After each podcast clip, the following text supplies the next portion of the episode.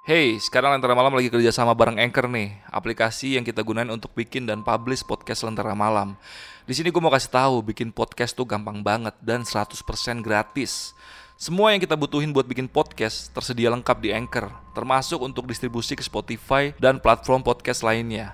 Yuk download aplikasi Anchor sekarang dan bikin podcast kalian segera.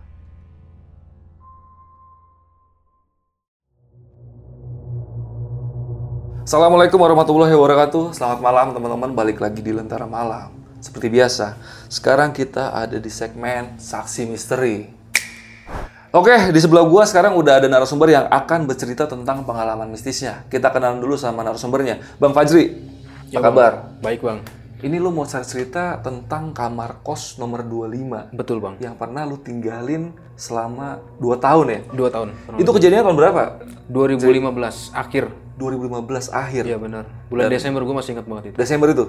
Boleh cerita sedikit nggak tentang cerita yang bakal lu bawain kali ini? Jadi di tahun 2015 ini gue ngalamin teror bang di sebuah kosan di daerah Jakarta Utara. Jadi eh, di situ tuh ada sebuah kamar, kamar nomor 25 yang katanya itu memang angker. Dan di situ di sebelahnya ada kamar mandi, di situ ada penghuninya. Itu cewek ya. Dan cewek itu dia suka sama gue bang. Iya, iya. Dan kemungkinan karena gua tadi sempat ngobrol-ngobrol sama si Fajri nih, lu sempat ngebersihin kamar mandi yang itu ya? Iya benar. Karena sebelumnya sebelum lu masuk situ itu berantakan parah. Berantakan parah banget, kayak udah nggak dipakai bertahun-tahun bang. Kayak kotor-kotor banget Kotor itu sampah-sampah ada. Iya, banyak sampah. Dan itu kan ada dua, dua kamar mandi ya? Sebelahnya itu kayak gimana kondisinya? Sebelahnya biasa sih, dia bersih. Jadi nggak sebelahnya pas bang, jadi dia agak ke sini dikit, nggak pas pas di sebelahnya, Oh nggak nempel, cuma nggak nempel. Untuk kondisinya itu lumayan jauh antara kamar mandi yang itu sama yang satu lagi. Iya, jauh banget. Yang satu tuh bersih lah, biasa lah ya, kayak kamar mandi pada umumnya. Yang ini tuh memang bener-bener kayak gudang kosong gitu bang. Iya, iya. Dan sempat lu bersihin. Sempet gue bersihin. Dan ini cerita epic banget. Kalian harus tonton videonya sampai habis. Karena gue tadi sempat dengar ceritanya langsung dari si Fajri itu epic banget. Jadi buat kalian jangan skip videonya dan ceritanya, skip aja iklannya dan gak usah lama-lama lagi. Sebelum kalian dengar ceritanya, kalian tonton dulu yang satu ini.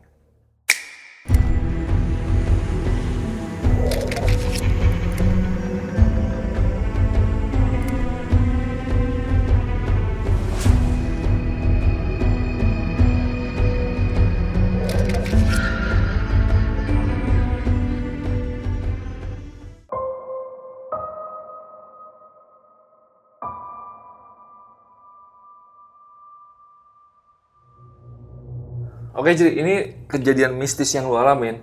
Ini kejadiannya tahun berapa dan awal mulanya gimana sih sampai lu bisa ngalamin hal-hal mistis ini? Boleh ceritain ke kita gitu? Jadi kejadian ini terjadi di akhir tahun 2015, mau ke arah 2016 bang ya.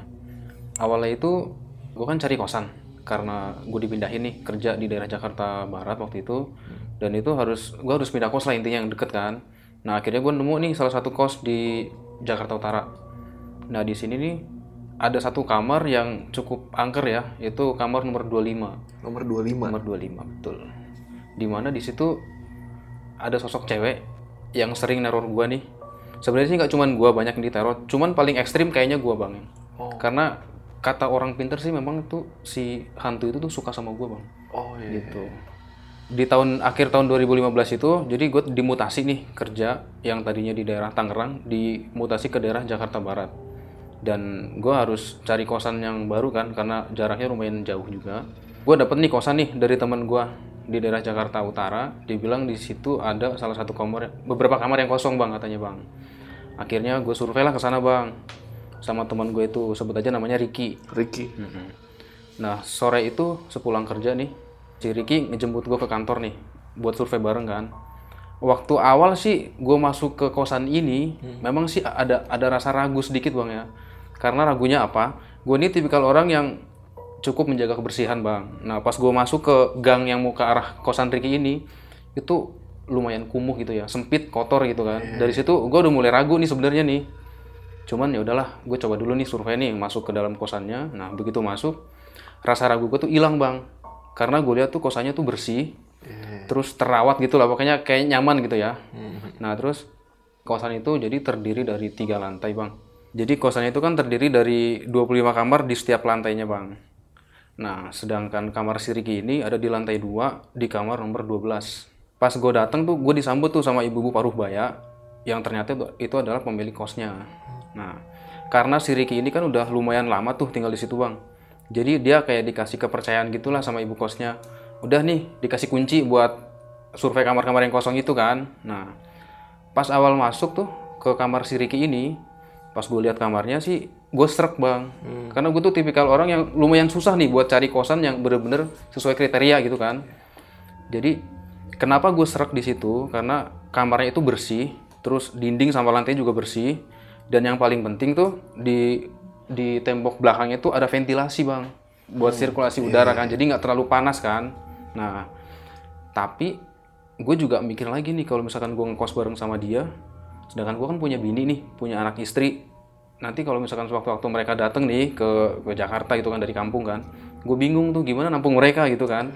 Akhirnya ya udahlah yuk kita survei ke kamar-kamar yang kosong gitu kata si Riki udah kita ngelewatin tuh lorong demi lorong. Itu kosannya kan lumayan gede ya 25 kamar.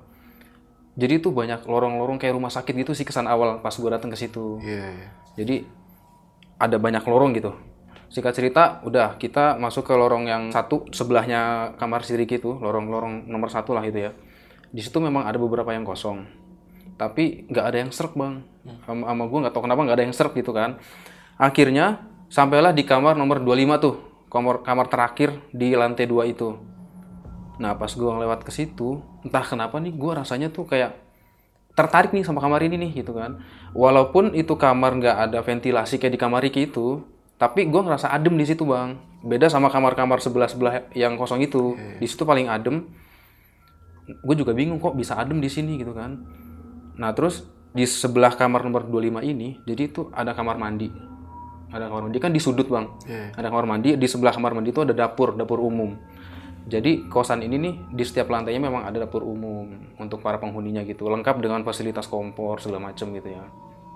Nah udah, jadi singkat cerita malam itu gue masih bimbang nih bang nih, apakah gue pengen nempatin nomor 25 atau mau bareng sama Ricky nih. Tiba-tiba malam itu kan gue kayaknya udah males pulang lah, pengen nginep di rumah Ricky tuh kan di kamar Ricky. Si Ricky nyetuk, nggak apa-apa mas di sini aja bareng sama gua gitu katanya kan kita bisa lebih irit gitu kan. Namanya kita kan perantau bang ya maklum lah ya. Pasti pengen cari yang irit yang murah gitu kan.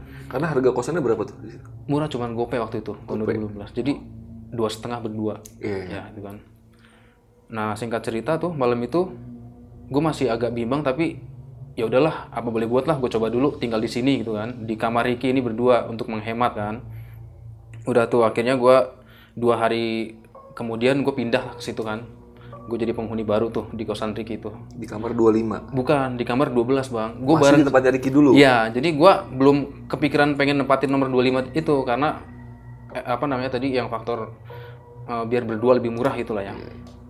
Udah.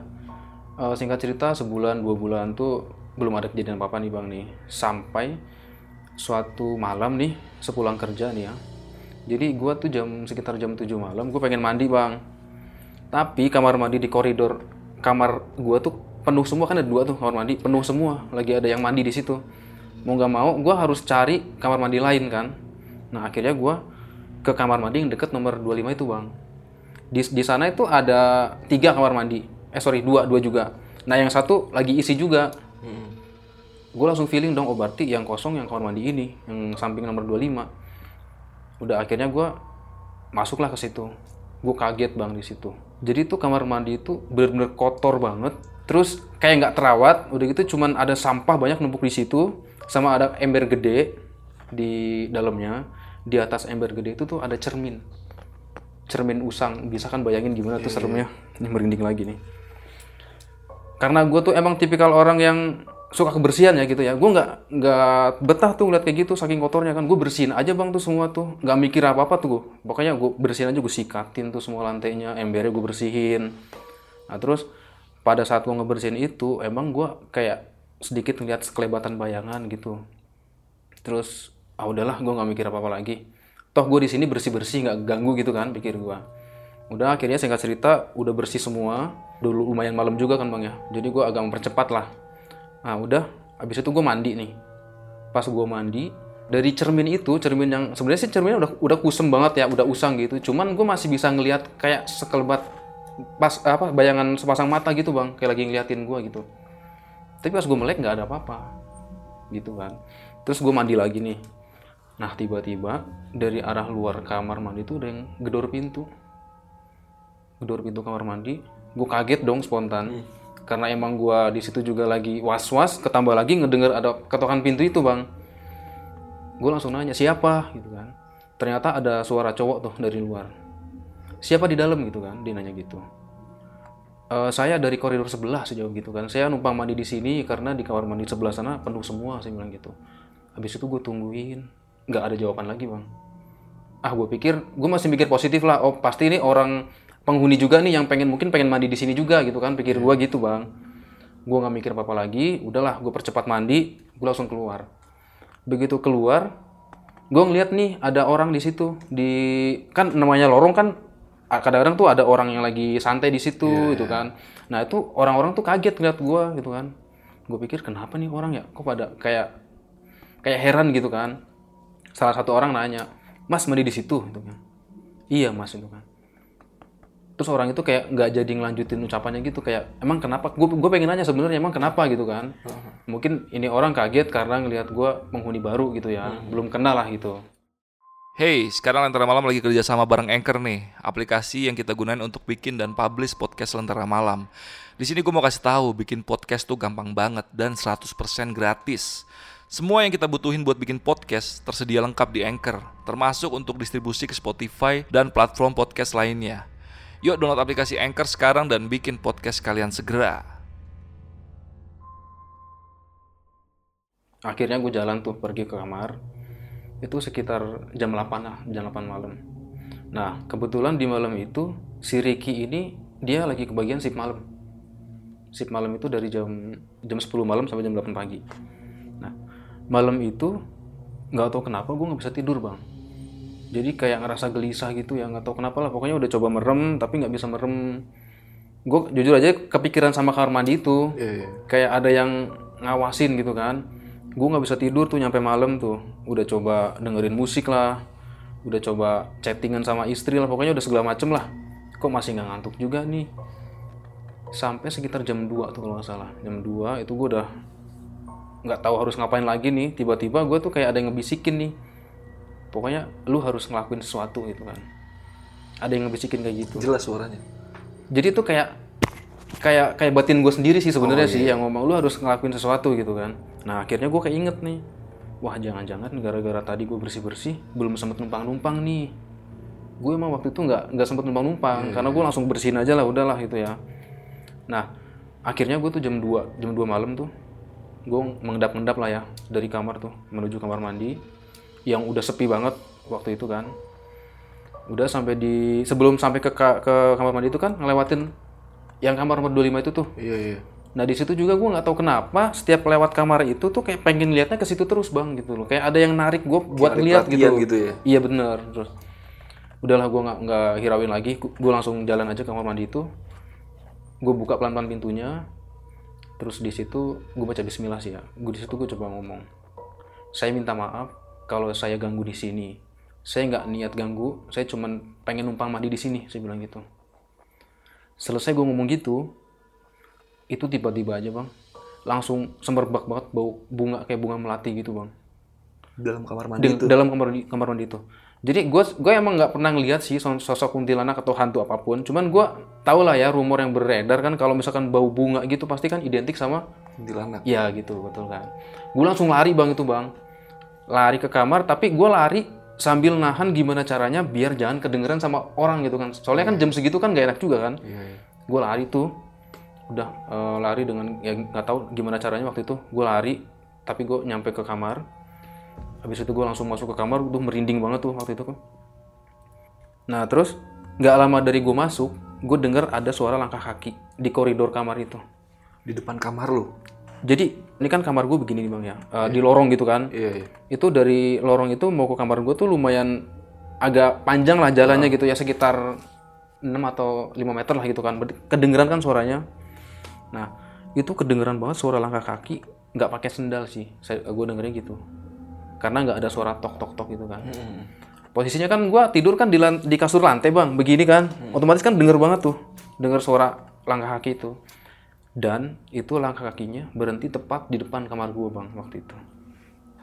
Lu bisa nggak bayangin gimana parnonya gua waktu itu kan? Gue sendirian malam itu. Udah gitu gue nungguin nih. Gue udah siap nih gue udah siap-siap. Pokoknya apa pun yang bakalan terjadi nih gue udah siap dah pokoknya. Gue udah nunggu-nunggu nih. Oh 5 menit 10 menit. Tapi nggak ada suara apa-apa lagi. Akhirnya karena gue udah saking ketakutan ngantuk juga sih sebenarnya sih bang ya. Cuman ada rasa takut juga nah udah akhirnya gue tutupin aja tuh pakai selimut. Dan akhirnya gue sekitar subuh tuh baru bisa tidur bang. Nah sekitar jam 8 pagi gue denger ketokan pintu dari arah luar kamar. Ternyata tuh si Ricky kan baru pulang. Si Ricky pulang gue kondisinya tuh badan kayak lemes buat itu kan kayak lemes kurang tidur gitu kan capek gitu. Terus si Ricky-nya bilang gini belum bangun mas gitu kan. Iya Ki belum. Tiba-tiba si Ricky tuh ngedeket bang ke arah gue bang. Ngedeket ngeliatin gue dari ujung rambut sampai kaki. Gue kan bingung kenapa nih anak nih? Ternyata di leher gue tuh ada kecupan merah. Di leher. di leher. Dan nggak cuma satu bang. Ada beberapa. Sat- eh, tiga kalau nggak salah. Si Ricky itu dia pikiran dia tuh nakal nih. Wah lu abis di rumah siapa mas? Gitu kan. Kok lu ada kecupan di situ? Gitu kan. Iya, iya. gue bingung dong apaan sih? Gitu kan maksudnya Sampai bawa cewek ke kamar nah itu. gitu bang. Sedangkan gue tidur sendiri kan. Gue langsung ambil cermin dong. Gue kaget bang. Ternyata bener. Gue pikir cuma bercanda tuh si Ricky kan. Udah. Ah kenapa ya? Kan gue gitu kan. Mikir siapa nih yang yang bikin kecupan begini kan? Terus si Ricky masih ngeledek tuh. Pasti lu abis bawa cewek nih ke sini nih gitu kan. Demi Allah Ki gue nggak bawa siapa-siapa gue bilang gitu kan nggak sampai di situ bang. Kejutan di pagi itu bang. Nah pas si Ricky ngeliat ke arah spray di kasur itu kan ada spray ya. Di situ ada gumpalan rambut panjang bang. Beberapa helai itu Rambut panjang. rambut. Rambut lu sama Ricky nggak ada yang panjang. nggak ada yang panjang. Kayak rambut cewek habis dipotong di salon gitu bang ya. Terus ngelingker gitu loh. Dan rambutnya tuh memang acak-acakan sih. Nggak rapi kayak rambut bekas orang dipotong rambut gitu kan nah si Ricky nanya lagi ini rambut siapa mas kalau lu nggak bawa cewek? Gitu kan. Gue tambah gue gimana ya? Gue dongkol juga sebenarnya waktu itu.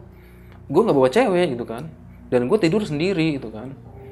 Lu kan tahu gue udah punya bini lu juga kenal bini gue kan. Masa gue bawa cewek sih? Gitu kan nggak mungkin. Kalau bawa cewek mending gue di di hotel mah di mana lah di luar gitu kan bang. Nah akhirnya udahlah gue lupain lah. Gue coba anggap nggak terlalu mikirin banget lah gitu ya nggak ambil pusing. Akhirnya karena gue harus kerja pagi itu gue mandi. Gue bawa rambut itu gue cuci terus gue buang gue bersihin lah ya. Gue bacain doa. Dan pas gue mandi kan ternyata ada ada kecupan lagi nih di dada sama di paha. Gue makin shock tuh kan. Dan gue ngerahasiain dari si Ricky ya udahlah gue pokoknya masih masih nggak mau mikir yang terlalu panjang lah. Udah gue mandi selesaiin mandi terus gue berangkat kantor biasa.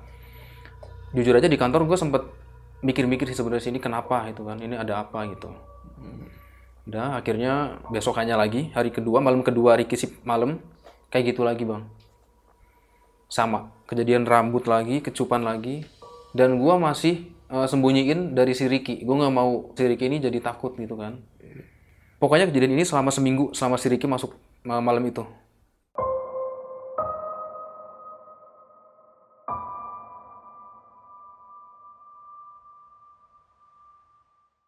Nah, karena gue udah dalam seminggu itu terlalu selalu diteror gitu bang ya, kan gue lumayan stres juga nih lama-lama nih ya. Nah pas hari Sabtu itu gue mutusin buat main ke rumah kakak gue nih di Kamal, buat refreshing lah.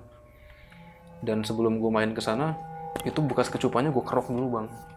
Jadi biar kayak orang habis kerokan gitu. kan. Disamarin lah ya. Disamarin. Karena gue nggak mau kakak gue ngeliat nih kenapa nih kok ada tanda merah di sini gitu kan. Udah akhirnya itu hari Sabtu. Sabtu malam minggu gue nginep di rumah abang gue tuh ya. Gue iseng nih calling si Ricky. Ricky kan waktu itu kan udah nggak sip malam nih. Gue nanya, Ki, gimana kosan aman? Gitu kan. Aman nggak ada apa-apa itu kan.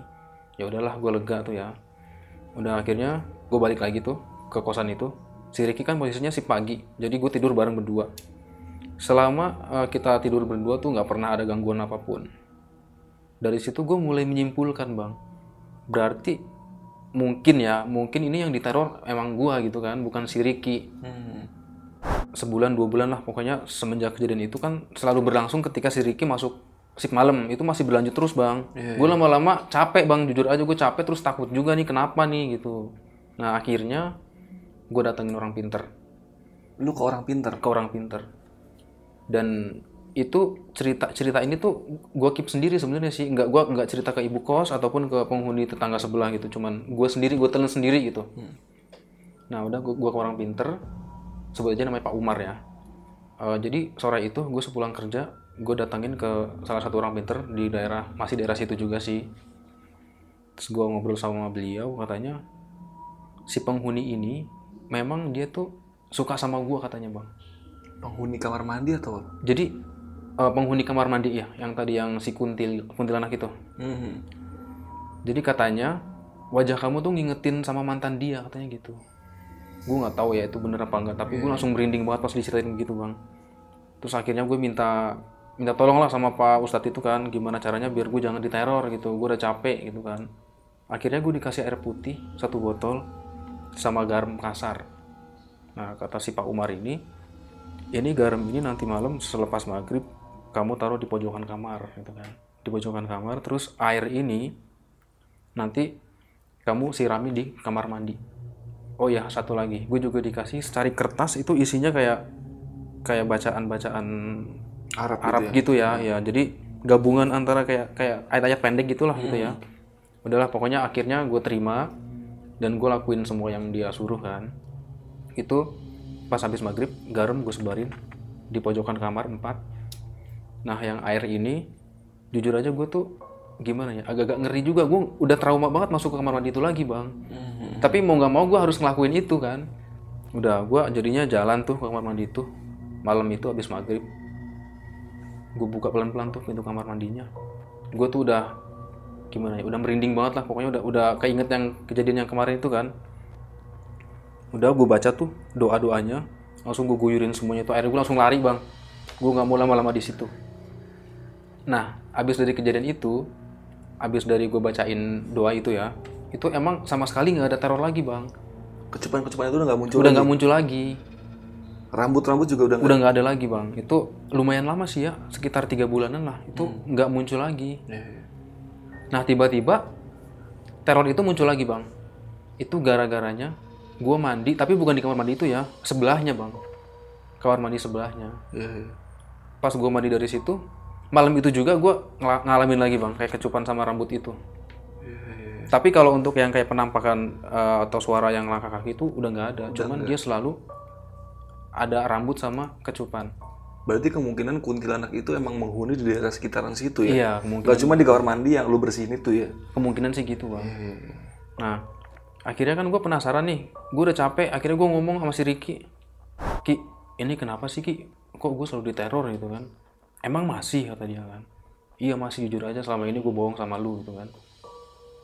Sekarang sekarang gue tanya deh, eh, waktu itu lu mandi di sana, lu ngapain? Lu ngapa-ngapain nggak gitu kan? Lu tahu maksudnya kan kalau Iya, iya, ya, iya. dikiranya gue ngelakuin hal-hal yang jorok gitu kan, bang nggak mungkin lah gue bilang gitu kan. Tapi gue penasaran nih sama kamar nomor 25 itu Ki. Itu kenapa sih?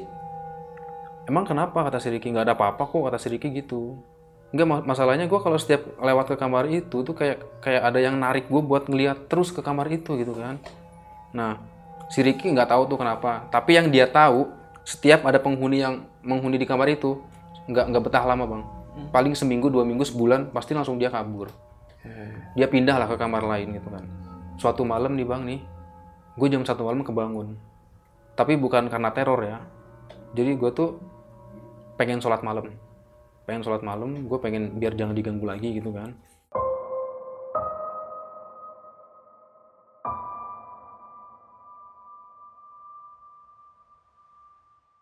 Malam itu sekitar jam 1 masih masih agak rame lah, masih ada yang suara-suara dari kamar sebelah gitu kan. Gue masih nggak takut lah. Wah masih banyak yang belum tidur gitu kan. Udah gue gue langsung sholat. Nah pas sholat itu sehabis sholat gue kayak ngerasa nggak tahu nih tidur apa apa enggak nih. Gue bingung nih bang nih. Hmm. Jadi kan gue masih di atas sajadah bang. Tapi kayak gue lagi tidur gitu loh. Kayak kayak raga, raga gue di sini. Tapi gue kayak lagi ke mana gitu nggak tahu jiwanya lagi ke mana gitu kan. Nah itu gue kayak mimpi. Gue lagi di padang rumput yang luas itu banyak bunga-bunga kayak taman gitulah. Terus ada cewek nih bang. rambut panjang, mukanya pucat. Itu dia tuh senyumnya tuh senyum- senyuman cewek nakal gitu bang. Jadi gue tuh posisinya lagi tiduran nih, lagi tiduran di di rumput gitu kan. ya? Dia gini bang, aduh merinding bang. Kata dia gini, namaku Sekar, gitu kan. Terus rambut yang ada di kamarmu itu adalah rambutku, katanya gitu. Merinding. Terus dia tuh ketawa ala-ala kuntilanak yang menggelegar gitu, yang gimana yang bikin orang takut gitu bang ya. Dia ketawa gitu. Dan dia tuh pengen ngebangunin gue dari tidur itu. Dan gue untungnya gue nggak mau, gue tangan gue nggak mau di situ. Gue kaget dong, langsung namanya Sekar. Sekar kan kalau dalam bahasa Jawa kan artinya bunga ya. Bunga, iya. Nah bunga. Terus gue mimpi juga di taman bunga bang. Iya. Banyak bunga sama rumput-rumput. Dan di kamar mandi lu cium juga bau Bau bunga. bunga juga. Jadi gue mengait-ngaitkan itu semua kan. Nah terus akhirnya gue di situ berusaha lari tuh di mimpi itu. Gue berusaha lari tapi gue nggak bisa ke mana-mana bang. Gue lari ke sana kayak jadi tuh kayak hamparan rumput yang luas nggak ada ujungnya gitu bang. Jadi ke mana-mana lu lihat tuh semuanya tuh rumput sama bunga-bunga gitu. Gue nggak bisa ke mana-mana. Si Sekar ini dia masih cekikikan sambil ngejar gue gitu kan. Nah pas pas banget dia hampir ngeraih gue nih gue kebangun dari situ. Dan pas gue kebangun, ternyata gue lagi tidur di atas sajadah bang. Udah keringetan, keluar semua udah keringet dingin tuh kan. Gue bingung nih kenapa nih? Mimpi apa ini terus? Oh ya satu lagi bang. Pas gue bangun, itu kalimat pertama yang gue ucapin tuh sekar gitu sambil teriak bang. Iya, iya, iya. Gue teriak begitu. Gue udah ketakutan banget tuh jujur ya. Ini berarti ada apa-apanya di kamar nomor 25. Kalau nggak di kamar mandi ini nih. Gue coba cari tahu nih. Tapi penghuni kos di situ tuh entah mereka nggak tahu atau nyembunyiin sesuatu gue nggak tahu ya. Gue juga mau nanya ke ibu kos gue nggak enak bang karena gue di situ kan ya masih baru lah ya belum terlalu akrab gitu kan. Nah udah akhirnya mimpi ini nih bikin gue tuh kayak pengen ke orang pinter lagi bang. Iya, iya. Ya kan, gue pengen ke orang pinter lagi nih sebenarnya kenapa itu kan? Dia maunya apa dari gue itu kan? Gue udah minta maaf kalau emang gue salah di sini, udah ngebersihin tempat dia atau gimana? Gue pokoknya gue udah minta maaf lah intinya. Kok kenapa gue masih diteror gitu kan? Gue ke orang pinter tapi bukan Pak Umar, beda lagi, Beda lagi. beda lagi. Ini orang pintarnya ustadz atau orang pintar yang dukun? Enggak, dia Ustadz. gitu? Ustadz. Mm-mm. Nah yang satunya lagi ini dia di daerah Kamal bang, bukan daerah Jakarta Utara deket kosan itu. Jadi gue adalah di sana di Kamal. Yang gue heran, yang namanya juga orang pinter kali ya bang ya. Tanpa dia pernah ke situ dia tahu letak-letak kamar gue di sini, kamar mandi di sini, ini di sini gitu kan. Nah karena gue nggak dapat informasi yang valid di kosan itu tuh sebenarnya ada apa tuh di nomor kamar kamar nomor 25 itu baik dari penghuni ataupun dari ibu kos gue pengen cari tahu dari orang lain yaitu dari orang pintar ini yang orang kamal ini bang. Terus dia bilang katanya dulu tuh memang di kamar 25 itu ada cewek yang tinggal di situ dan dia itu hamil bang. Terus dia bunuh diri di kamar mandi sebelahnya itu. Gitu. Dan katanya memang itu cowoknya tuh agak mirip sama gua katanya gitu. Gue langsung merinding bang kan waktu itu kan. Gila ini kok bisa ya gitu kan. Akhirnya kan sebenarnya gue udah pengen pindah banget dari situ. Tapi sama si orang pintar yang ini gue dikasih saran sih. Maksudnya nggak usah takut sama yang beginian gitu kan. Sebenarnya makhluk-makhluk begitu kan nggak sempurna lah ya. Kita kan sebagai manusia lebih sempurna gitu kan. Gak usah takut. Yang penting eh, doa aja gitu kan. Kalau mau tidur berdoa aja gitu kan. Berserah diri gitu kan. Akhirnya gue bertahan bang di situ bang. Bertahan sampai setahun dua tahun. Ya gue hampir selama dua tahun itu hampir selalu ada teror yang paling sering sih rambut itu Ya, kurang lebih seperti teror-teror yang lu alamin tadi lah. ya. Iya, memang sih gue nggak pernah ditampakin secara real nyata depan mata ini sosoknya kayak gini, nggak nggak pernah memang. Cuman lebih sering lewat mimpi ataupun lewat ya rambut sama kecupan itu. Akhirnya karena emang gue udah nggak tahan lagi nih, gue pengen pindah dari situ.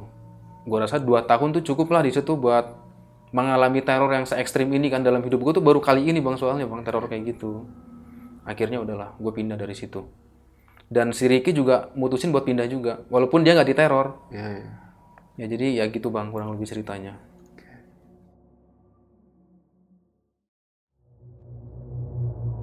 Oke, itu tadi cerita dari Fajri. Thank you banget Fajri udah share cerita di Lentera Malam. Nih cerita yang gue suka sih nih. Karena gue ngerasa banget nih, gue ada di posisi lu saat lu tadi cerita sih. Iya. Jadi gue mau nanya sedikit nih tentang cerita lu yang lu bawain tadi nih, Jri. Untuk pertanyaan pertama, untuk terakhir kali lu dengar kabar kosan itu, nomor 25 itu ada yang huni gak sih? Atau terakhir kali lu pindah akhirnya, selama lu tinggal situ 2 tahun, ada gak sih yang huni kamar 25 itu? Eh, jadi kebetulan belum lama ini sih sekitar sebulan yang lalu, Hmm. gue masih punya kontak nih temen yang pernah kos di situ. Iya, iya. Tapi dia posisinya juga udah pindah. Tapi dia le- lebih lama di sana tinggalnya. Gue nanya di kamar nomor 25 gimana? Nggak ada penghuninya bang. Sampai sekarang. Sampai sekarang berarti Sampai satu bulan yang lalu ya? sampai satu bulan yang Iya. lalu ya, belum ada yang ninggalin kamar nomor 25. Belum ada bang. Dan lu kan sempat bilang, lu kan agak nggak enak ya nanya ke ibu kosnya ya tentang kamar 25 itu. Tapi lu sampai sekarang belum tahu ada cerita dari ibu kos itu. Belum. Sama sekali. Karena dari awal gini bang, si ibu kos ini kayak kesannya kayak nutup-nutupin. Hmm. Jadi eh, sebenarnya gue emang nggak pernah cerita sama si ibu kos, cuman si Ricky ini pernah ngomong karena kan dia lumayan deket kan sama ibu kos. Iya, iya. Kata si Ricky sih ibu kos selalu bilang, selalu menyangkal lah, nggak ada apa-apa kok di sini aman. Gitu. Iya, iya, iya. Entah ya, mungkin dia nutup-nutupin biar image kosannya nggak jelek kali ya. Gue juga nggak tahu bang. Dan lu sempat nanya juga ke beberapa orang yang situ juga nggak ada yang tahu ya tentang kamar 25 itu. Nggak ada yang tahu, cuman ada beberapa penghuni lain juga yang diteror, tapi nggak se ekstrim gue sih.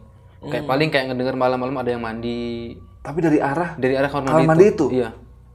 Dan mereka tuh kayak keep silent gitu loh bang. Jadi ini kosan gua kan kayak orangnya tuh pada cuek-cuek gitu loh bang. Kayak Iya, yang iya, iya. satu sama lain tuh cuman paling pulang masuk ke kamar berangkat kerja udah gitu aja nggak pernah negur satu sama lain gitu loh. Karena cuma untuk transit tidur aja ya, Iya, nggak buat bersosialisasi gitu ya. Gitulah bang kira-kira.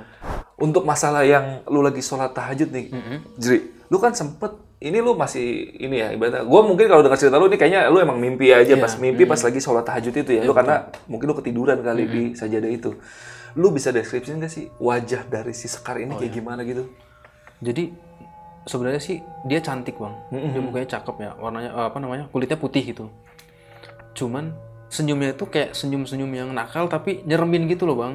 Iya iya. Dan kulitnya pucat ya tadi. kulitnya pucat terus tangannya juga pucat Iya, tangannya pokoknya eh, badannya semuanya putih pucat gitu bang terus dia juga pakai baju warna putih panjang Baju rambutnya sebahu lurus rambutnya Itu kira-kira rambut yang sebahu itu itu sama nggak kayak rambut yang lu temuin di kamar atau lebih panjang yang di kamar?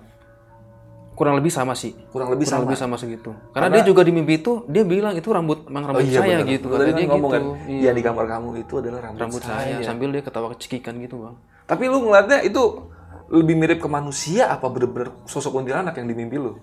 lebih mirip ke manusia sih. Lebih tapi manusia yang mukanya pucat banget. Iya iya iya. ya kayak gitulah Dan mungkin kalian yang lebih tahu boleh komen di bawah kalau orang nyium bau-bau melati ya atau bunga kenanga gitu ya. Iya. Itu bener nggak kalau ada kuntilanak yang datang? Karena gue dengar juga beberapa cerita emang kalau kita tiba-tiba nyium bau bunga itu tapi nggak ada tanaman di dekat situ, iya benar itu ya kemungkinan besar perempuan itu datang. Miss kuntilanak. Gila. Jadi sama yang dia meninggal itu di kamar berarti meninggalnya dia tinggal di kamar 25, hamil gantung di gantung diri atau apa meninggal? Dia bunuh dirinya sih kurang spesifikasi ya, gue nggak tahu apa apa dia ditusuk apa gimana. Iya iya. Tapi sih masih ada hubungannya sama cowoknya.